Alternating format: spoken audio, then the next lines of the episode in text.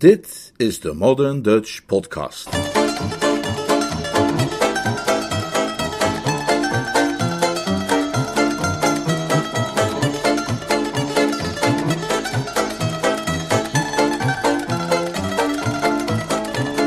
Groot gelijk, Jeeves, door P.G. Woodhouse. Een splinternieuwe Nederlandse versie van de roman Jeeves in the Offing, vertaald en voorgelezen door Leonard Beuger.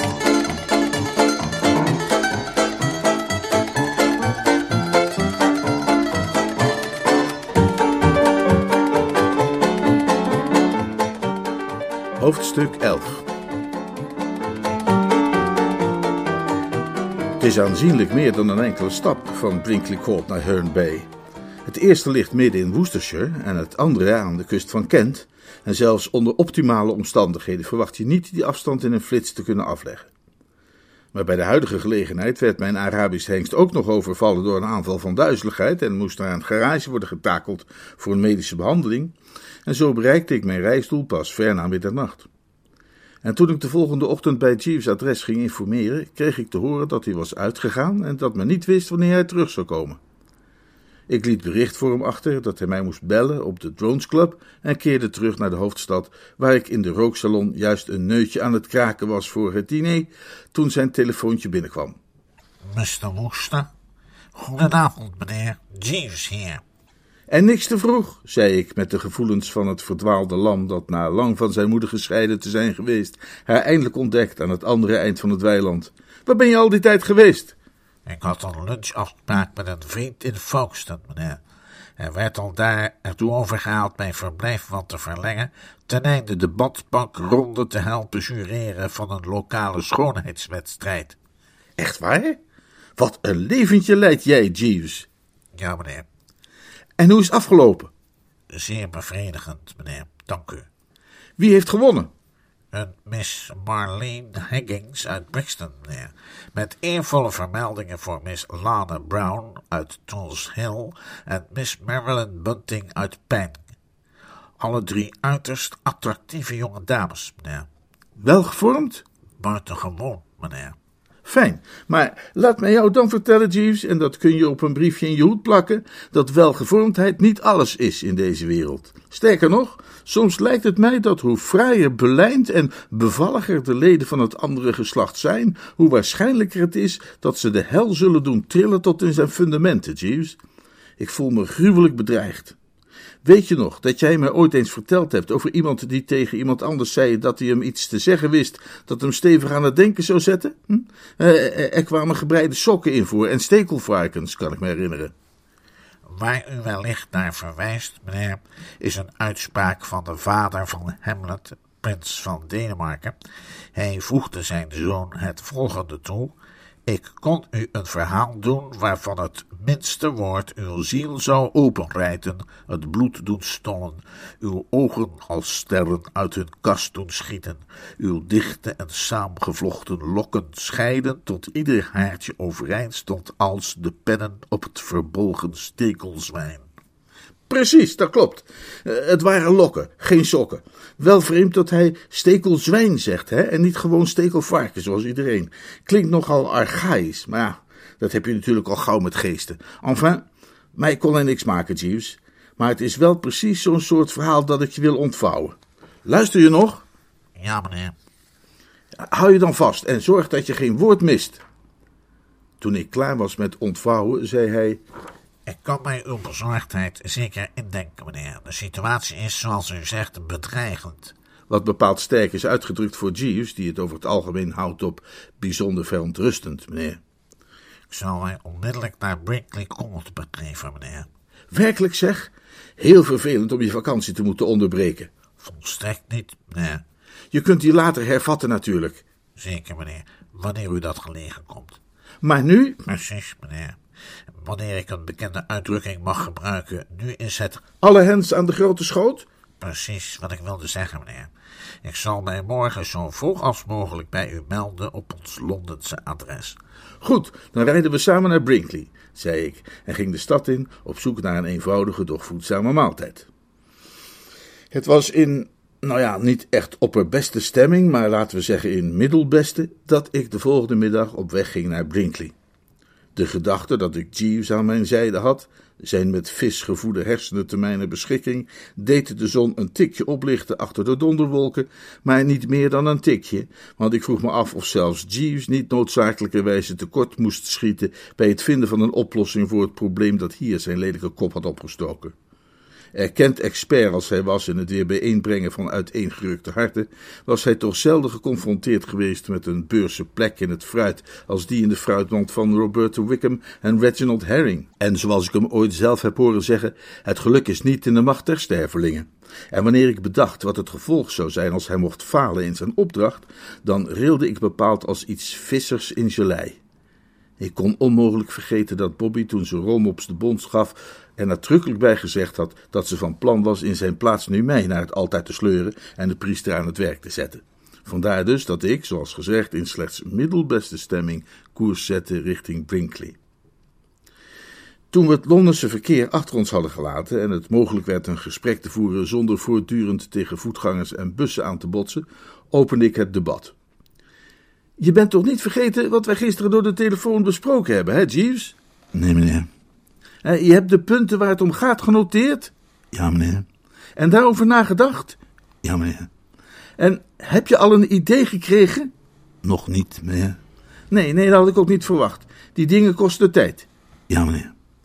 Wat essentieel is in deze zaak, zei ik, terwijl ik behendig aan het stuur draaide om een overstekende kip te ontwijken, is dat we bij Roberta Wickham te maken hebben met een meisje dat een fier en trots gemoed bezit.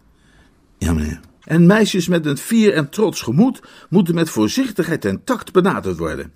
En dat doen we niet wanneer we hen valse Jezebels noemen met peenhaar. Nee, meneer. Ik weet dat als iemand mij een valse Jezebel met peenhaar noemde, ik mij zonder meer gepikeerd zou voelen. Wie, wie was trouwens die Jezebel? Die naam komt me bekend voor, maar ik weet haar niet te plaatsen.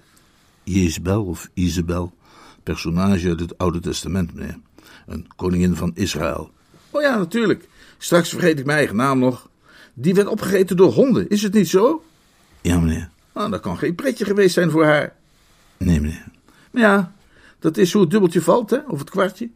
En nu we het toch hebben over opgegeten worden door honden.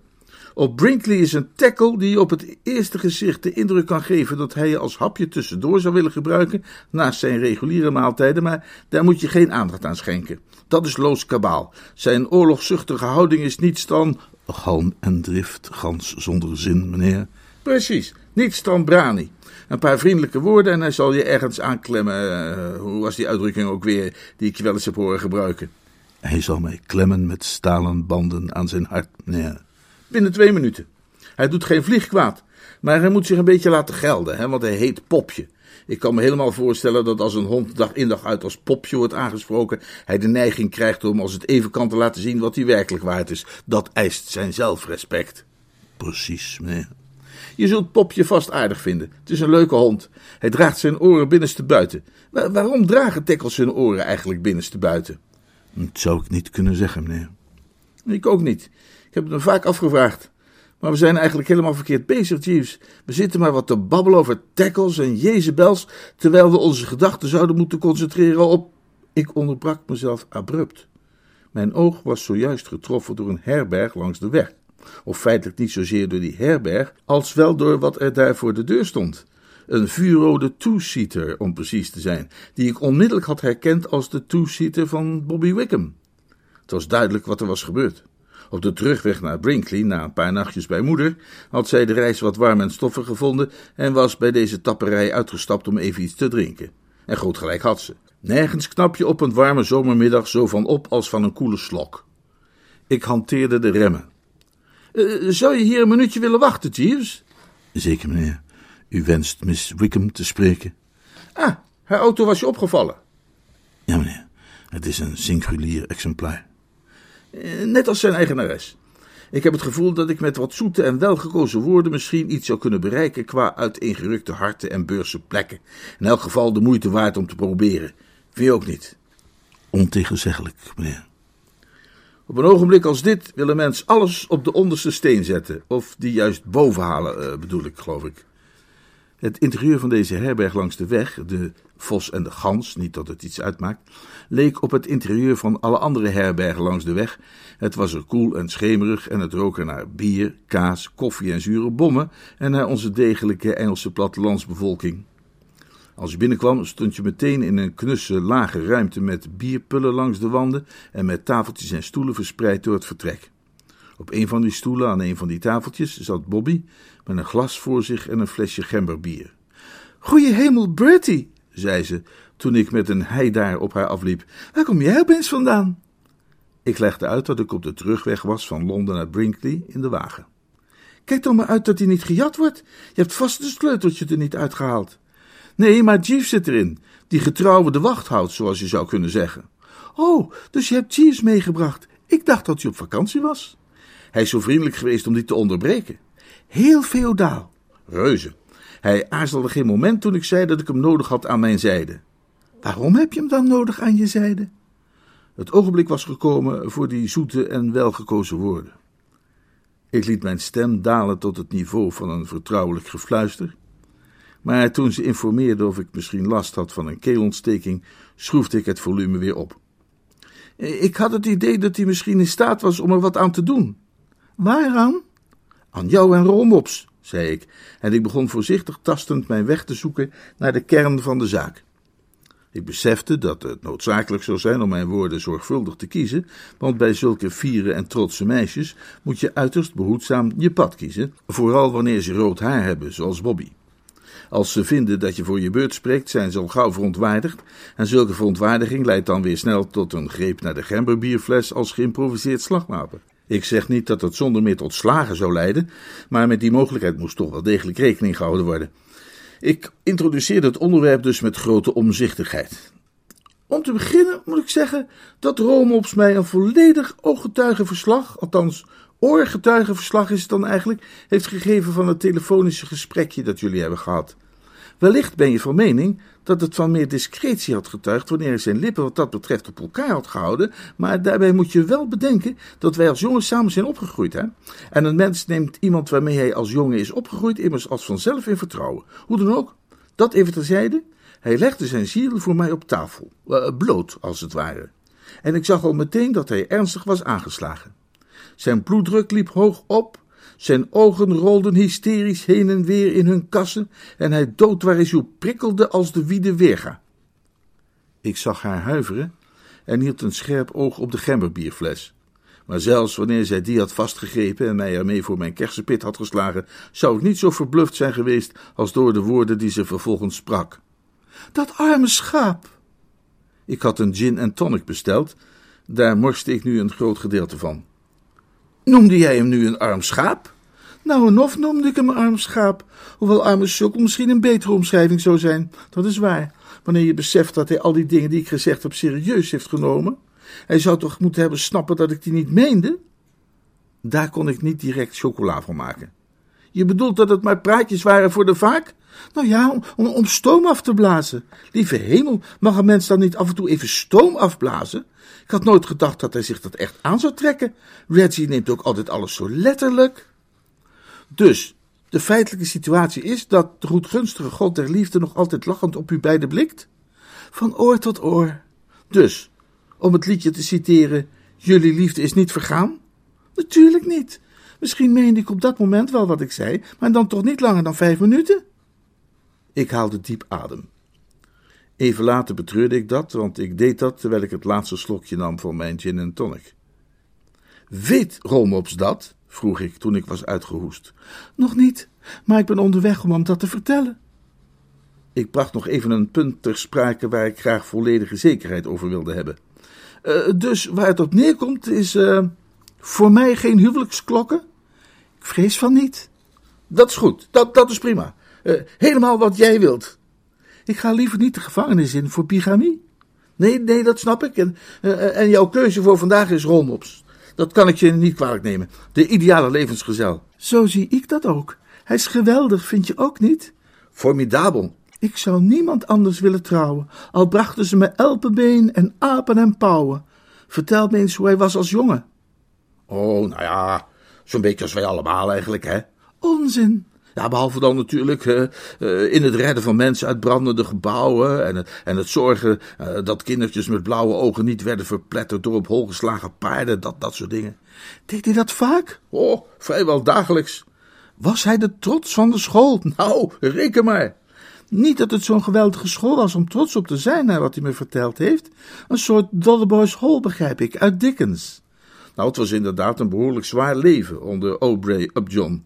Mijn gedachten gaan daarmee met name uit naar de worstjes op zondag. Oh, Reggie heeft daar heel geestig over verteld. Die waren volgens hem niet gemaakt van tevreden varkentjes, maar van varkens die door iedereen betreurd waren overleden aan kwade droes, horzelmade en tuberculose. Ja, dat is geloof ik wel een fatsoenlijke beschrijving van die dingen. Uh, ga je weg? vroeg ik, want ze was opgestaan. Ik heb geen minuutje geduld meer. Ik wil me in Reggie's armen werpen. Als ik hem niet snel zie, ga ik van mijn stokje. Ik weet hoe je je voelt. Die kerel uit het boerenbruiloftslied dacht er precies zo over. Alleen de manier waarop hij het zei was: bim bam bom, bim bam bom, ik kom eraan, liefste, ik kom. Lang geleden heb ik dat zelf vaak gezongen op bonte avonden in het dorpshuis. Er zat een lelijke driedubbele axel in bij ik kom eraan, liefste, ik kom. Want die laatste kom moest je wel tien minuten aanhouden. Wat een zware beproeving was voor het ademhalingsorgaan. Ik weet nog dat de dominee een keer tegen me zei. Hier werd ik onderbroken zoals me zo vaak overkomt wanneer ik mijn mening wil geven over het boerenbruiloftslied. Ze zei dat ze er dolgraag alles over wilde weten, maar dat ze liever wachtte tot ze het zelf kon lezen in mijn autobiografie. We liepen samen naar buiten en namen afscheid. Ik slenterde vervolgens terug naar de wagen, waar Jeeves braaf op me zat te wachten, een en al glimlach. Uh, ik was een en al glimlach bedoel ik, hè? niet Jeeves. Hij gaat wat dat betreft nooit verder dan het even licht optrekken van een mondhoek, uh, gewoonlijk de linker. Ik voelde me voortreffelijk in vorm en in opperbeste stemming. Er is niets waarvan een mens zo opknapt als van het nieuws dat hij bij nader inzien toch niet hoeft te trouwen. Uh, sorry dat ik je zo lang heb laten wachten, Jeeves, zei ik. Ik hoop dat je je niet hebt verveeld. Oh nee, meneer, dank u wel. Ik heb mij zeer tot mijn genoegen bezig gehouden met mijn Spinoza. Met wat? Met het exemplaar van Spinoza's Ethica, dat u zo vriendelijk bent geweest mij enige tijd geleden te schenken, meneer. Ach, oh ja, ik herinner het me weer. Uh, goed boek? Buitengewoon, meneer. Het zal aan het eind wel weer blijken dat de butler het heeft gedaan. Maar goed, Jeeves, je zult blij zijn te horen dat een en ander naar genoegen is geregeld. Alles is onder controle. Werkelijk, meneer? Ja, de breuk is geheeld en de huwelijksklokken hangen klaar om ieder moment te kunnen gaan luiden. Ze is van gedachten veranderd. Varium et mutabile semper femina, meneer. Dat zou me niks verbazen. En nu, zei ik, Terwijl ik instapte en achter het stuur ging zitten, zal ik je de geschiedenis verhalen van Wilbert en de zilveren roomkoe. En als die jouw dichte en saamgevlochten lokken niet uit hun kast doet schieten, weet ik het ook niet meer. Hoofdstuk 12 Toen ik in de koele schemering op Brinkley arriveerde en de trouwe vierwieler wegborg in de garage, viel het me op dat tante Dalia's wagen daar stond. Waaruit ik opmaakte dat de bejaarde bloedverwant weer onder ons was. En daar vergiste ik mij niet in. Ik trof haar in haar boudoir, waar zij zich te goed deed aan thee met iets erbij. Ze begroette me met zo'n doordringend Wato! Een jachtkreet die ze had opgepikt in de dagen dat ze een energiek vervolger was geweest van de Britse vos. Het klonk als een gasexplosie en ging door me heen van voor tot achtersteven. Ik heb zelf nooit gejaagd, maar ik begrijp dat daarbij de helft van de slag gewonnen is wanneer je geluiden kunt maken als een wild roofdier met een slechte spijsvertering. En tante Dalia moet in haar hoogtijdagen in staat zijn geweest om haar medeleden van de Britse jachtvereniging met een enkele kreet uit het zadel te blazen, al was ze twee geploegde velden en een hakhoutbosje van ze verwijderd. Hallo lelijkert, zei ze, daar ben je weer. Nog geen minuut geleden over de streep gekomen. Naar Hearn Bay geweest, hoor ik van Herring. Ja, om Jeeves te halen. Hoe gaat het met Bonzo? Onder de rode vlekken, maar vrolijk. Waar had je Jeeves voor nodig? Tja, achteraf gezien was zijn aanwezigheid niet noodzakelijk, maar dat heb ik pas halverwege hierin ontdekt. Ik had hem eigenlijk meegebracht om te mediteren. Nee, nee, niet om te mediteren, om te mediëren. Dat is het woord. Tussen Bobby Wickham en Romoffs. U wist dat die twee verloofd waren? Ja, dat heeft ze me verteld. En heeft u ook verteld dat zij dat ding in de Times heeft gezet waarin stond dat ze met mij verloofd was? Ik was de eerste aan wie ze dat toevertrouwde. Ik heb er erg om moeten lachen. Meer dan Romops in elk geval, want het was niet bij dat sufhoofdige jonge kalf opgekomen om hem op de hoogte te brengen. Toen hij die aankondiging las, moest hij huiveren en alles werd hem zwart voor de ogen. Het ondermijnde zijn vertrouwen in de vrouw volledig. En na een tijdje ziedend te hebben rondgelopen, is hij haar een brief gaan zitten schrijven in de trant van Thomas Otway. In de trant van wie? Thomas Otway is u niet bekend? Toneelschrijver uit de 17e eeuw, vermaard om zijn bitter geschimp over het andere geslacht, heeft een stuk geschreven dat het weeskind heet en dat er vol mee staat. Dus jij leest ook nog wel eens iets anders dan strips? Nou ja, eigenlijk heb ik me niet persoonlijk zozeer verdiept in Toms productie, maar Romops heeft me over hem verteld. Hij was van mening dat vrouwen hopeloos zijn en Romops heeft dat gezichtspunt uitgewerkt in zijn brief aan Bobby die ik daarnet noemde. Een echte stinker. En jij bent er niet opgekomen hem een en ander uit te leggen, zeker? Natuurlijk wel, maar tegen die tijd had zij die brief al gekregen. En waarom heeft die idioot haar dan niet gezegd die brief vooral niet open te maken? Ja, dat was het eerste wat hij deed. Ik heb hier een brief van jou gevonden, schatje, zei ze. Maak die in geen geval open, engeltje, zei hij. Dus natuurlijk maakte ze die meteen open. Ze klemde de lippen opeen, knikte wat en nam een hap van wat ze bij de thee had. Dus daarom loopt hij hier alsmaar rond met een kop als een dode vis. Ik neem aan dat Roberta de verloving heeft verbroken. In een Filippica van vijf minuten zonder adempauze. En u hebt je Jeeves meegebracht om te mediëren. Dat was het idee. Maar als het allemaal al zo ver is gegaan. U twijfelt eraan of zelfs Jeeves die breuk kan helen? Ik legde een hand op haar schouder. Droog uw prangende tranen, oud voorgeslacht, die breuk is inmiddels geheeld. Ik kwam Roberta tegen in een herberg onderweg en zij vertelde me dat ze vrijwel meteen nadat ze zo uit haar bol was gegaan spijt had gekregen. Ze houdt nog steeds van hem met een passie die meer doet denken aan kokende olie dan wat ook, en direct na ons gesprek is ze hem dat ook gaan vertellen. Intussen moet het tussen die twee weer helemaal koek en ei zijn. Een enorme opluchting voor mij, want na haar ruzie met Romops had ze aangekondigd dat ze dan met mij zou gaan trouwen. Mooi toch voor jou, zou ik hebben gedacht. Verre van dat. Hoezo? Ooit was je stapel dol op dat kind. Ja, maar nu niet meer. De vlam is gedoofd. De schellen zijn mij van de ogen gevallen en we zijn nu alleen nog goede vrienden. Het addertje onder het gras van dat verliefdheidsgedoe, bejaarde verwanten, is dat de held van het stuk, of protagonist, vaak verstrikt raakt in een betrekking met een verkeerde antagoniste of wederpartij, door tijdelijke bedwelming van het vernuft, vanwege schoonheid en of glamoureuze uitstraling van die antagoniste of wederpartij. Ik kan het ook anders zeggen. Het mannelijk geslacht valt te verdelen in konijnen en niet-konijnen, en het vrouwelijk geslacht in woelmuizen en zevenslapers.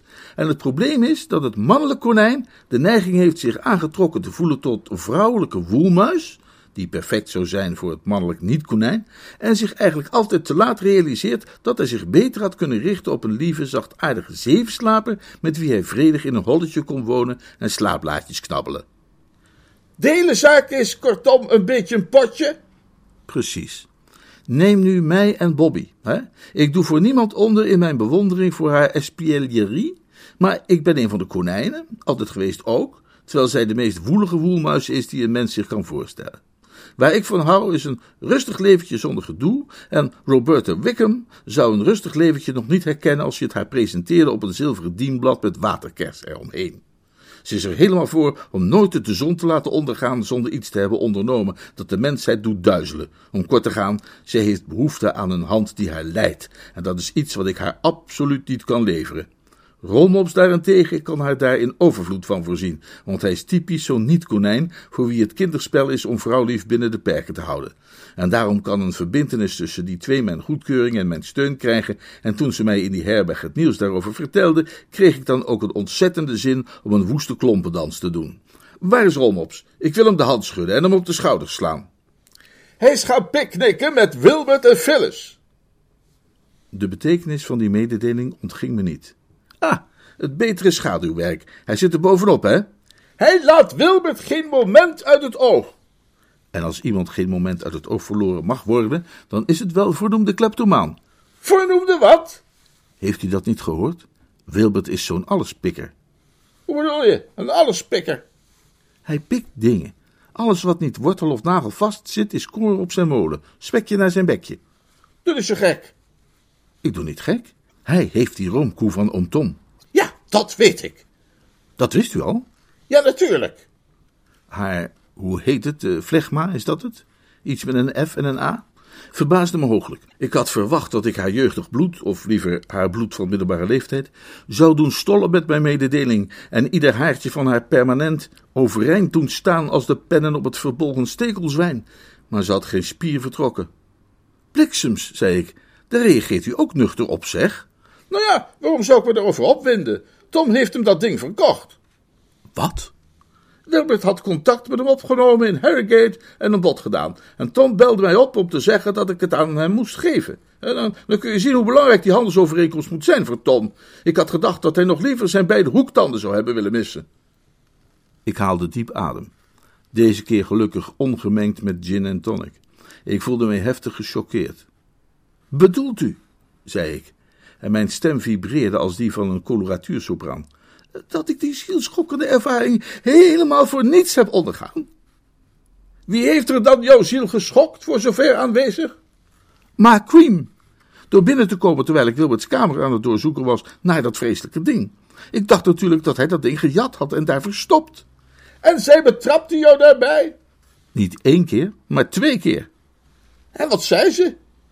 Ze raadde me aan me onder behandeling te stellen bij Roddy Glossop, over wiens kwaliteiten in de zorg voor psychisch gestoorden ze zoveel goeds had vernomen. En logisch dat ze op dat idee kwam. Ik zat half onder de kleedtafel gekropen op dat moment en wellicht vond zij dat een beetje raar. Ha, Bertie, ha, maar dat is toch kostelijk? Het bijvoeglijk naamwoord, of is dat hier een bijwoord, kostelijk, leek me slecht gekozen en dat zei ik ook. Maar mijn woorden gingen verloren in de orkaan van luidkeelse pret waarin zij thans losbarstte. Ik had nog nooit iemand zo gul horen lachen. Zelfs Bobby niet, die keer dat ik op de hark trapte en de steel met een klap tegen mijn neus kreeg. Ik had er vijftig pond voor over gehad om daar bij te kunnen zijn, zei ze, toen haar stembanden weer enigszins op orde waren. Je zat voor de helft onder de kleedtafel, zei je? De tweede keer, ja. De eerste keer dat wij elkaar troffen, zat ik op de vloer met een stoel om mijn nek. Zoals zo'n molensteen als gedragen door Thomas Botway. Ha, ha, ha, ha. Otway, zei ik stijfjes. Zoals ik al eerder zei, ik heb de dingen graag helemaal correct. En ik stond op het punt haar te zeggen dat waar ik op gehoopt had van een bloedverwant toch vooral sympathie was en medeleven en niet het geknetter van doornen onder de kookpot zoals het soms wel genoemd wordt, toen de deur openging en Bobby binnenkwam. Meteen al toen ik haar zag, leek het me toe dat er iets vreemds was aan haar voorkomen. Normaal gesproken vertoont u meid aan de wereld het beeld van iemand die vindt dat als dit al niet de beste van alle mogelijke werelden is, hij er toch prima mee door kan, totdat er een beter exemplaar beschikbaar komt. Vitaal, bedoel ik, hè, dynamisch en al dat soort dingen meer. Maar nu had ze opeens een soort matheid, een soort lusteloosheid over zich, niet zo'n soort lusteloosheid als Augustus de kat, maar meer als die juffrouw op dat schilderij in het Louvre, waar Jeeves van beweerde, bij die gelegenheid dat hij mij had meegesleurd om er eens een kijkje te nemen, dat zij het gezicht had op het welk de einden der eeuwen te samengekomen zijn. Hij wees me met name, weet ik nog, op de vermoeidheid van de oogleden. Precies dezelfde indruk van vermoeidheid kreeg ik nu bij Bobby's oogleden. Zonder haar lippen van elkaar te doen, die ze tot een dunne streep op elkaar hield geperst, alsof ze juist een slok puur citroensap had gedronken, zei ze: Ik kom dat boek van Macream halen dat ik aan het lezen was, Mrs. Travers. Help jezelf, zei mijn brave voorouder. Hoe meer mensen in dit pand haar werk lezen, hoe beter. Dat draagt allemaal bij aan de compositie van het geheel. Aha, jij bent dus ook gearriveerd, Bobby, zei ik. Heb je Romops al gezien? Ik zal niet beweren dat ze haar neus ophaalde, maar ik hoorde haar duidelijk snuiven. Bertie, zei ze, met een stem die regelrecht uit de ijskast kwam, wil jij mij een plezier doen? Natuurlijk, wat dan? Wil je in mijn aanwezigheid dan nooit meer de naam noemen van die rat? zei ze, en ze gingen vandoor met nog altijd vermoeide oogleden. Ik bleef achter met een raadsel en tastte naar de betekenis van haar woorden. Aan tante Dalia's glazige ogen kon ik zien dat de diepere betekenis ervan haar ook vreemd was gebleven. Nou ja, zei ze, wat krijgen we nu weer? Ik dacht dat jij me net verteld had dat ze die jonge herring lief had met een passie die jou deed denken aan kokende olie. Dat waren haar eigen woorden. Die olie is zo kennelijk van de kook geraakt. Ja, meneertje, want als dat de taal der liefde was, dan eet ik mijn hoed op. zei mijn bloedverwante, waarbij ze naar ik aanneem verwees naar het afzichtelijke strooien geval dat ze bij tuinieren altijd draagt en waar ik alleen maar over kan zeggen dat het net zo'n gruwelijk ding is als die Sherlock Holmes pet met flappen van oom Tom, die meer kraaien heeft verjaagd dan enig ander hoofddeksel in Worcestershire. Ze moeten ruzie gehad hebben. Daar ziet het inderdaad naar uit, beaamde ik. Maar ik begrijp niet hoe dat heeft kunnen gebeuren, gezien het feit dat ze uit die herberg bij mij wegging met het liefdeslicht in haar ogen en niet langer hier terug is geweest dan een, dan een half uur.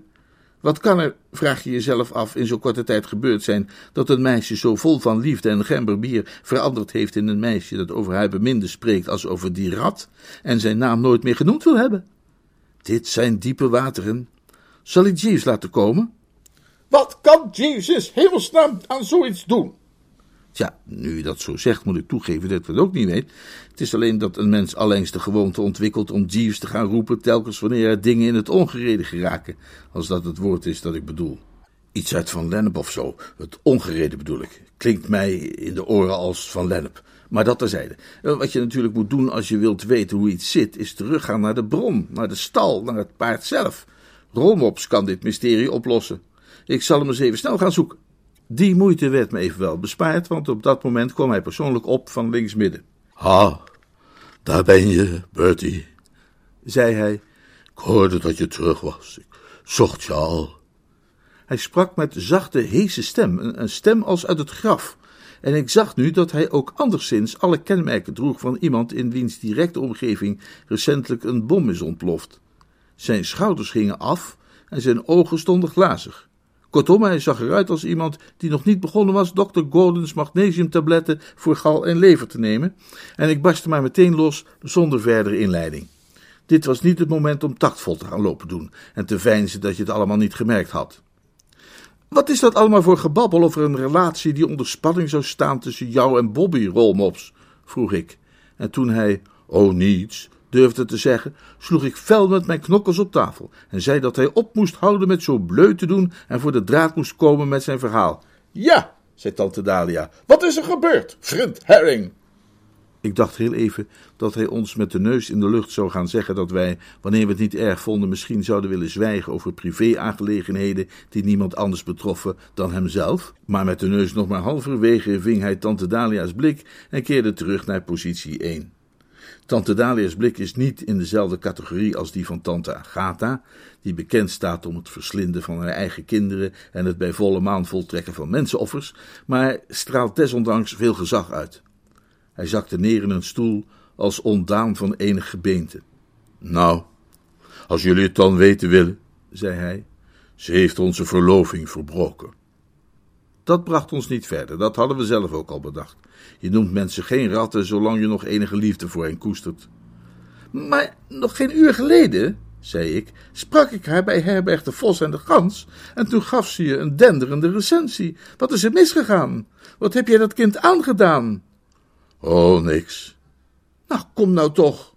Nou, het zat zo. Er was even onderbreking, omdat hij zei dat hij honderd pop zou geven voor een stevige whisky soda, maar dat zou inhouden dat er dan een paar glos opgebeld moest worden, die dat dan uit het onderste vat zou moeten gaan tappen, en tante Dalia wilde daar niks van hebben. In plaats van de verlangde verfrissing bood ze hem een koud flensje dat hij afwees en zei dat hij dan maar liever op moest schieten. Uh, waar ik in de fout gegaan ben, zei hij nog altijd met die zachte heese stem, alsof hij een geest was die last had van slijmvliesontsteking was dat ik me verloofd had met Phyllis Mills. Wat? riep ik. Wat? riep tante Dalia. Ajakkes, zei ik. Waarom heb je hemelsnaam dat nu weer gedaan? vroeg tante Dalia. Hij schuifelde ongemakkelijk op zijn stoel heen en weer als iemand die mieren in zijn broek heeft. Nou, het leek op dat moment een goed idee, zei hij. Bobby had door de telefoon gezegd dat ze me nooit meer wilde zien, niet in dit leven en niet in een volgend. Phyllis had mij verteld dat, hoewel ze terugschrok van Wilbert Cream vanwege zijn duistere verleden, zij hem tegelijkertijd dermate aantrekkelijk vond dat ze wist dat ze hem niet zou kunnen weerstaan wanneer hij haar ten huwelijk zou vragen, terwijl ik zelf nu juist de opdracht had om hem ervan te weerhouden haar een huwelijksvoorstel te doen. Ik dacht dus dat het de makkelijkste manier om dat te doen zou zijn om mezelf met haar te verloven. We hebben dat samen besproken, en nadat we duidelijk hadden afgesproken dat het alleen om een slimmigheidje ging, een list, waarbij het voor geen van ons beiden om iets bindends ging, hebben wij Cream van onze verloving op de hoogte gesteld. Slim, heel slim, zei tante Dalia. En hoe nam hij dat op? Hij huiverde ervan. Nou, er wordt heel veel gehuiverd hoor in deze kwestie, zei ik. Je huiverde zelf ook, weet je nog, toen je je herinnerde dat je die brief aan Bobby had geschreven? En ik huiverde opnieuw toen ze plotseling uit het niets opdook, terwijl ik Phyllis een kus gaf. Ik klemde de lippen op elkaar. Nu werd het allemaal toch wel een beetje te mediterraan, leek me. Dat was ook niet echt noodzakelijk om te doen, is het wel? Niet noodzakelijk misschien, nee. Maar ik wilde het er een beetje natuurlijk laten uitzien voor Cream. Ah, juist, door het er zo nog eens duidelijk in te wrijven, als het ware. Dat was het idee. Natuurlijk zou ik dat niet gedaan hebben, had ik geweten dat Bobby van gedacht was veranderd en terug wilde naar de situatie van voor ons telefoongesprek. Maar dat wist ik dus niet. Dat zijn zo de wrange ironieën van het leven. Dat soort dingen kom je bij Thomas Hardy ook voortdurend tegen. Die T. Hardy waar hij het over had, kende ik niet, maar ik begreep wat hij bedoelde.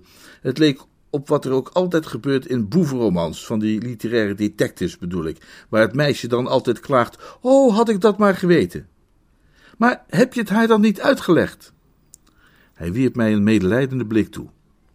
Heb jij wel eens geprobeerd iets uit te leggen aan een meisje met rood haar dat nijdiger is dan een spin? Ik zag zijn punt. Dus toen? Ja, ze, ze bleef zich keurig gedragen. Ze babbelde vriendelijk over koetjes en kalfjes, totdat Phyllis de kamer uitging. Maar toen barstte ze los. Ze zei dat ze zich hierheen had gehaast met een hart dat overvloeide van liefde, vol verlangen om zich in mijn armen te starten. En wat een vrolijke verrassing het was geweest om te zien hoe die armen juist iemand anders teder aan het omhelzen waren. Nou ja, nog een heleboel van dat soort dingen. Het probleem is dat ze altijd al een beetje scheel naar Phyllis heeft gekeken, omdat ze in Zwitserland de hele tijd de indruk had dat wij ietsje te goed met elkaar op konden schieten. Niet dat daar iets in zat trouwens. Gewoon goede vrienden. Precies. Tja, als je wilt weten wat ik ervan vind, zei tante Dalia.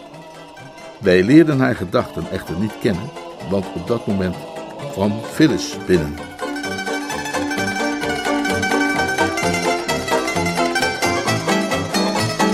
Where is the brook that kisses the lane, covered with glory vines? Anyone can see what's troubling me, I'm crying for the Carolines.